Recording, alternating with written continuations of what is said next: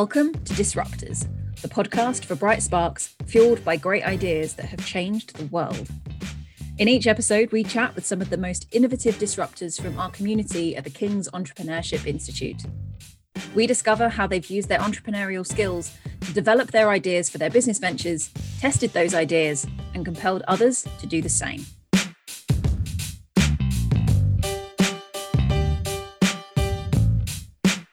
Hi, everybody, and welcome back to Disruptors. My name is Rachel Stocky. I'm head of entrepreneurial skills at the Entrepreneurship Institute at King's College London. The Entrepreneurship Institute is King's dedicated hub to innovation and entrepreneurship. And today I'm joined by Ismail Jalani, who's the founder and CEO of Skoodle. So, welcome, Ismail. Hey, thanks a lot for having me.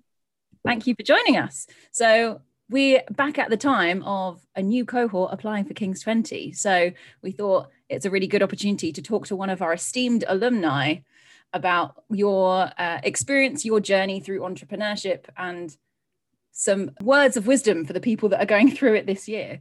So I wondered if, right, straight off the bat, you could give people a little introduction to you and Skoodle and the background to your company. Sure. My name is Ismail. I'm the co founder and CEO at Skoodle. We're building a platform that aims to create educator superstars. And, and the way that it works is super simple. Teachers sign up and create profiles and then they can brand themselves by sharing content. So they can answer questions share learning resources upload videos things like that.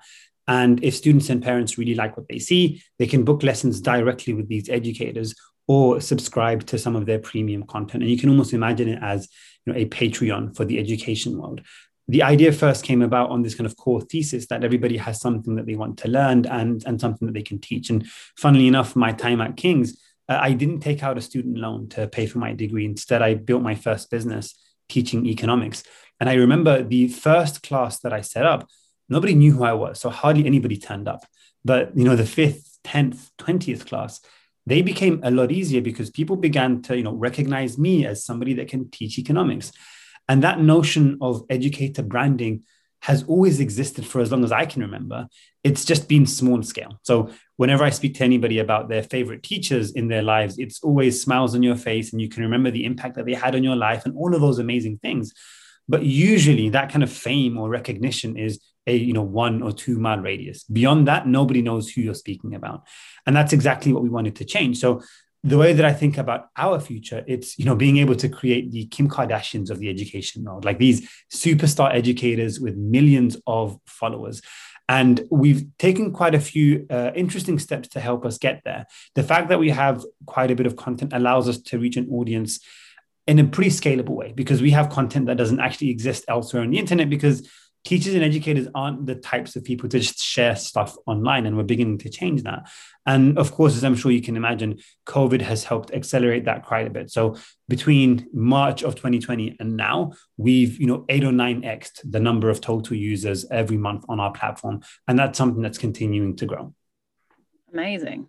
So actually for you in the first instance it was a model that you created for yourself to finance your degree and now it's kind of scaling big time. How did you figure out whether it was something that was scalable in the way that you're talking about? I think when you first start something that is aimed at solving a personal problem, that isn't usually your primary concern. Uh, you're, you're, trying to solve something else, and it just happens to be the case that that problem that you are solving tends to affect a lot more people than just yourself. So our approach initially wasn't, you know, let's think of a billion dollar business idea. I wonder what market is big enough and I wonder how to get there. But it was actually a lot more of a this is a problem that I'm facing. I think this can solve it. I wonder if that would work. Huh. So it does. I wonder how many other people are facing this problem. Ideally, though, you're going to go through that process as quickly as possible. You don't want to spend, you know, two or three years solving it for one person. You can actually do that within the space of a month or two.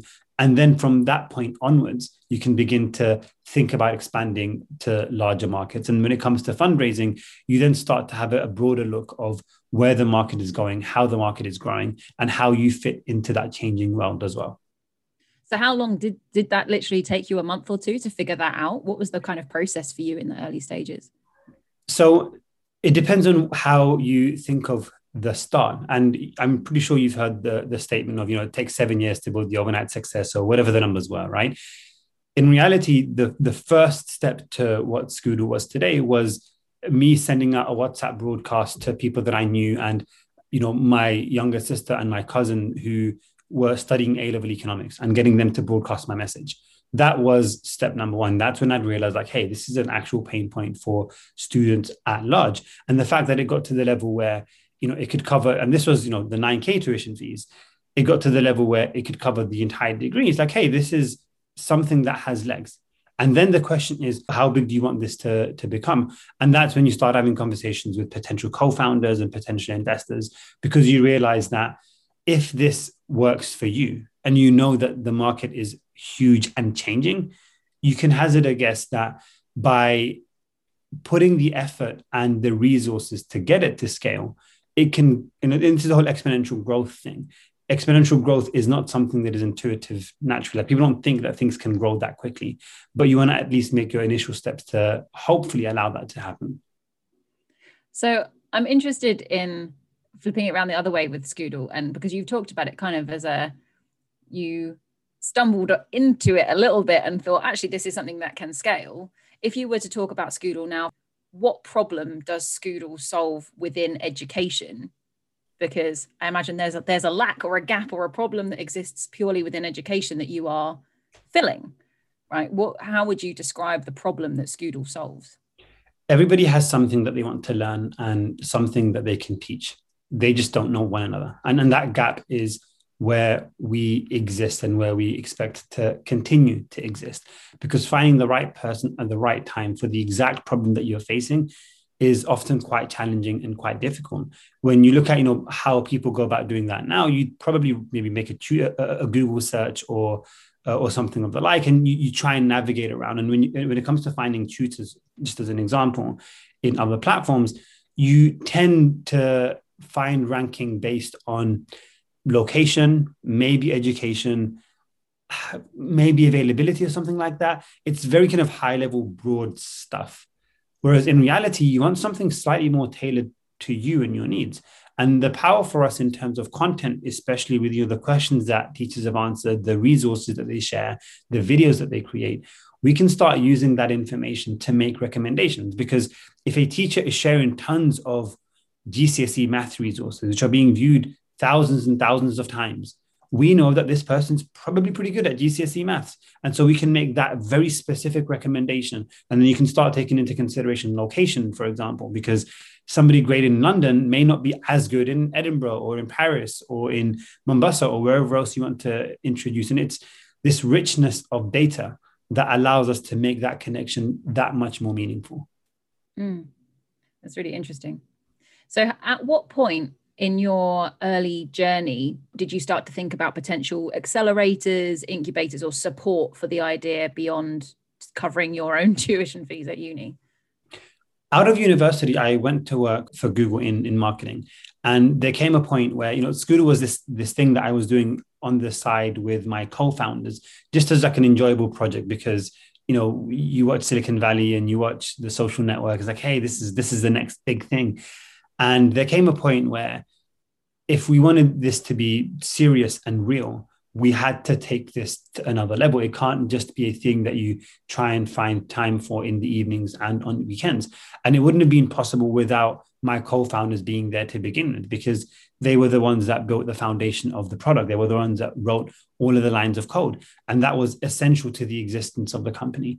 And so when I think about the, the kind of turning point, it was exactly that, where with a big corporation, your your learning curve is usually not uh, exponential; it's linear, uh, and it tends to flatline after a certain while. Whereas the impact that you can have with a company of your own, especially one that you know is solving a meaningful problem, is exponentially greater and more impactful than any corporation. And this isn't to take away from the incredible experiences that you get from a lot of these larger companies. It's just it's a different type of thing that you're going for. And I'm still grateful to my time there because right out of university, after kind of uh, moving on from Google, they helped us with a demo day, uh, you know, the ex Google network, and we pitched there, and that began to give us a network that we never grew up with, we never had access to. This whole investor world was something that was completely new to us. So for us, it was the commitment to go full time came before the expectation to have kind of any money in the bank from investment or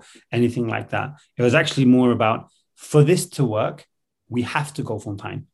So let's take that step first and then figure out from there what we need to do to continue to excel and hopefully succeed with what we were doing. So was it at that point where you started like looking for what other support was out there that you could kind of join a community?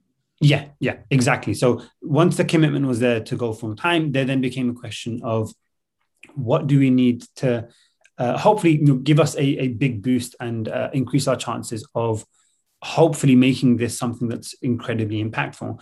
And so when we looked at you know the the different options that were available, one immediate thing that stood out was getting into the mindset of working as a team and office spaces comes very quickly on the back of that sounds kind of strange saying this because nobody's been in an office for so long but these were the considerations at the start. And you also realize very quickly that offices in central london are very expensive. Uh, and so the, the one amazing standout feature i think with uh, with kings 20 for example is being at the heart of london uh, in the way that the offices were. That makes such a huge difference, not just in terms of morale, but in terms of access to talent. Because you know, I live in North London. I don't think I'm going to convince somebody to come from the depths of South London to travel an hour and a half to you know work in in this part of the world. It's it's difficult. Whereas when you're central like that, the world is connected to you. And that's a very powerful thing. So that was one of the first big standout features. The second, and I think this is probably an underrated or an under a misunderstood benefit under understood whatever the word is but it's the impact of a network of other founders. And i didn't know this at the start because you know you're building your own company right? So you just want everything to help you in the way that you think you need help. But unknown unknowns is one of the downfalls of you know human beings. The support that you can get from people that are like-minded and equally driven and smart and talented can be so so powerful. So having a network of other founders will give you access to things like legal advice because they probably raised six months before you did so they can recommend a lawyer to you. Or maybe they have figured out facebook marketing really well and you haven't. Well you can have that initial conversation with them and they can make that introduction. And this network of kind of warm introductions to investors and warm introductions to potential people to hire, all of that stuff comes out of your immediate network. And unless you come from a world of founders and VCs and investors, it's very difficult to build that on your own. And for me, one of the standout things that comes out of an accelerator like Kings 20 is it increases your access to all of that in the space of not even like the year that you're there it's like the, the first month or two uh, and then it's obviously onto you to make sure that you maintain that and you extract value and that's a, a separate discussion right but the the benefit comes out almost right away because you're immediately with 20 other companies. That's you know 25 30 35 40 founders that are now in your network. And that's something that you know you can't really put a price on. Yeah totally. So obviously you joined the kings 20 two years two years ago now? Time flies. So what when you look back on your experience of king is that the thing that stands out to you the most the kind of community that you were with yeah i mean for me there are usually two things which i can actually summarize into one thing which is networks uh, i'm not a big fan of the word because it sounds quite kind of slimy and you know you, are in it to, to try and weasel your way through to get something but when i say network what i mean is a community of smart people that can be helpful at some point in life. And that's it. Uh, and y- your pathway isn't to try and find out where they can be helpful. I think anybody that does that is misunderstanding what it means to build a meaningful network. Just be in good terms with smart people. Uh, that is the most valuable thing I think you can get out of any program because you'll be surprised where it takes you in one, three, five, ten years. Because even if whoever it is that you're building a relationship with isn't in your space. So, you know, we're in education. Uh, we are on good terms with people that build, you know, e-commerce startups or deep tech startups. Like nothing to do with education, but it's not the point. The point is to just be on good terms with smart people, and that in and of itself is the best possible outcome that you can get. How did you find the application process for Kings 20? I thought it was okay. I don't remember the answers that I wrote, but I remember making the video and I remember making it on my bed. And I'm saying this maybe because it's uh, it's one of those things where if somebody wants to apply to King's 20 and they think that the video needs to be incredibly produced, unless things have changed, and I don't know about this. Absolutely um, not. If not, feel free to scrap this out of the, the entire podcast. But from my understanding, it's just grab a camera, record yourself, and say good stuff. I mean, I assumed what I said was good. Uh, maybe it wasn't, but the person who watched it missed it out. But it, that part is, I, is something that I remember. And I think it's probably one of the more meaningful parts of the application process. Again, this is my understanding from the outside. So uh, feel free to correct or share additional thoughts on that. But it gives the person watching and listening a chance to get to know you a little bit better than, you know, just reading text because your personality doesn't necessarily come across, nor does your passion, nor does your uh, enthusiasm or you know your team if you're recording the video with your co-founders all of that tends to come out pretty well in the space of a one to three minute video. And chances are if your written answers are hmm i don't know but your video is really good you're probably going to be edged towards an interview or i think you would be anyway yeah. I can definitely confirm it's exactly the same. Actually we would prefer you not to have a fancy video and to just talk to us as one human telling another human what you're passionate about and why you care about solving this particular problem is exactly as you say it's just us getting to know the person behind the answers a little bit more um, so that we can make make the best decisions possible about who comes forward to interview. Do you do you remember your interview? I do i do. Um, i don't remember the names of the people that interviewed me but i remember the process the thing is at the time of the interview we were like in the midst of trying to raise some money and because of that, the entire process of you know the types of questions that would have been asked, it was like I had it, you know, because I've been doing it so many times, speaking to different investors. So, you know, what problem are you solving? How big is your market? What's your traction like? Tell us about your team. All of that stuff I had done so many times pre the interview in and of itself. And I think that hopefully kind of helped us get a good understanding of what worked well and what we needed to have an improvement on. Because I remember, you know, with some investor conversations, on the back of some answers, we ended up getting a lot more questioning. So revenue was one of those examples where I wouldn't speak about it as much in our summary pitch, and so I'd get a lot of questions from investors. So I made an effort to include that in how I communicated what Skoodle was and how we hope to uh, grow and scale. So with that in mind, we were in the fortunate position of having a lot of uh, interview like scenarios, uh, not just from Kings 20, but also from uh, the different investors that we were speaking to before that as well. You're two years out from the end of your Kings 20 experience. So, what, what's happened for Skoodle since joining Kings 20? Trying to think of when two years out was. So, uh, mid 2019 was two years ago. So, we're now on 60,000 uh, monthly active users. Our educators have earned over £100,000 in payouts we have a team now of eight people, which is hopefully going to be nine very, very soon. And we've since raised, I believe, two rounds of funding on the back of the, the funding that we'd raised prior to that as well. Awesome. How have you dealt with a world pandemic? How have I dealt with the pandemic? Hmm.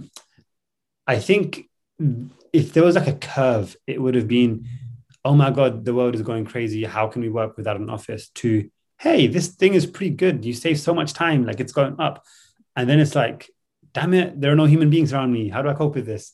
And then now it's kind of plateauing into this you know what we're used to it now it's, it's kind of working but i'm sure when things get back to normal we'll have a hybrid of work in the office a little bit and work with our colleagues on a kind of work from home basis because the productivity thing is real but there's a value of human connection that I think is still kind of somewhat missing from a pure working from home environment. But that hybrid is where I think we're going to uh, to go towards. Have you seen an increase in demand for Skoodle, given working and homeschooling and all of that stuff? Has that actually benefited you as a company? Yeah, I mean, March 2020, we had, I believe, seven and a half thousand monthly active users. Now we have 60,000. Most of that has come organically from the uh, content that we build up on our platform. So that is, I think, a signal of the uptake and interest in online learning, and we expect we're expecting that to continue to grow. I mean, when you look at what the government is announcing now, how schools are operating, not only have they made a massive effort to push things online, even though things are going quote unquote back to normal now, they are pushing another massive effort to ensure that the students that missed out on some aspects of learning get the opportunity to catch up. You know, they're exploring things like summer schools and after school classes. Parents are equally as concerned, and so they are also supplementing their kids' learning with with things like this. And I think that's perfectly placed for Skoodle to have an impact in a world where you know things like Skoodle should actually exist. So, if we go into the future a bit, what is Skoodle in like five years' time? bunch of Kim Kardashians, you know. Um, the the way that I think about it, it's a scary prospect. I'm just going to say. the the the reach is is the thing that I want to, to emphasize the most here. It's we're not just trying to build a pure transactional marketplace where the thing that you're paying for or that you're learning from is math the subject or science the subject it's mr so and so or miss so and so that's who you're buying yourself into because you know that those people are amazing. And when you click into their profiles, you can see that they've helped hundreds of thousands of people and you can see the resources that they've made and you can see that they've made some incredible videos as well. All of that sits onto their profile. And that's the reason why you want to continue with these individuals. It's trying to shift away from the world that perceives educators as I don't know how to kind of phrase this, but it's, it's almost perceiving educators as just things that you can just purchase at the click of a button, where the human being and the person doesn't stand out as much as the qualification. Whereas in reality, you know, the reason why I, I use Kim Kardashian as the uh, extreme example is that you look at content creators and, and the world of content creation. Chances are the first time you discover a video, you're probably going to be searching for a problem, right? You want to buy something, you look up the reviews and you find people that you really like that tend to talk about these things that you're really interested in. Next time round you know you subscribe to that person and then give it a few more weeks. You watch a video because that person made that video. If anybody else was to make content like that you probably wouldn't care as much but the person is what you're buying into. Education has that. It just has that on a small level. We want to take that and make it huge where people start buying into the educators first and then they realize from that that the content that they're making is an amazing thing in and of itself rather than the other way around. Yeah i like that. It's a good vision. So i've got a couple of questions for you. For the people that are thinking about accelerators they have an idea they are starting to validate that figure out whether they're onto something and are trying to decide whether they should just throw their hat in the ring for King's 20 or not? What would you say to those people? I'd say the worst thing that can happen is that your life stays the same, which means nothing's really going to change. So you may as well do it because that's the way that I think about it in terms of opportunity cost. You lose half an hour, maybe 45 minutes of an application. And one of the good things about the application forms that come out of accelerator programs is that it forces you to formulate your business and to structure it in some coherent form. And maybe it's the first time that you're doing that. And that alone could be somewhat beneficial for you.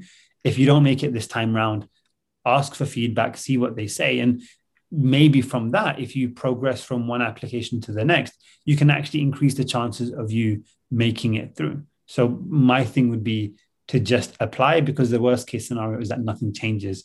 And the best case is that you get access to a whole network of services and people that can be really helpful to the development of your business. And then for the people that have decided, yeah, this is something that I want to do and are thinking about what they need to write in their application and how to represent their business idea, what advice would you give to those people? I would email you and I would say, hey, uh, could I get some example applications? You may say no. So I'm like, okay, that's fine. Um, can you give me an idea of the types of things that you're looking for? And I would base my structure and answers around what I get as a response from that. Interesting. Is that what you did? Did you get in touch with the Entrepreneurship Institute? I can't remember, to be honest. I think I may have spoken to Ed at the time briefly beforehand, but not in kind of great depth. But again, the, the position that we were in, because we, we'd done a few applications as well, the questions that are asked tend to overlap.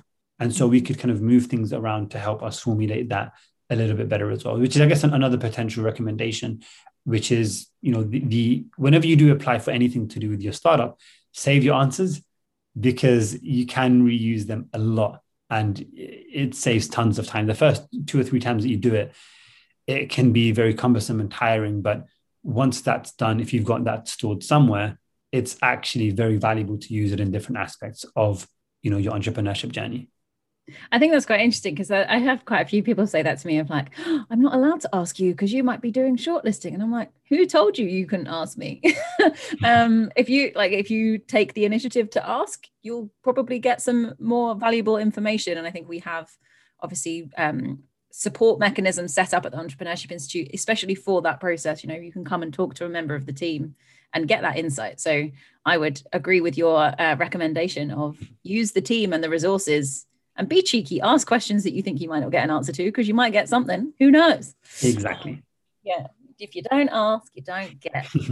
Um, cool. I would like to know if people are interested in Skoodle and would like to get involved see some content maybe find a tutor how do they do that? Where's the best place to find you and Skoodle check us out on our website, which is skoodle.co.uk, or uh, check us out on the Play Store and App Store. Just search Skoodle and you'll find us there.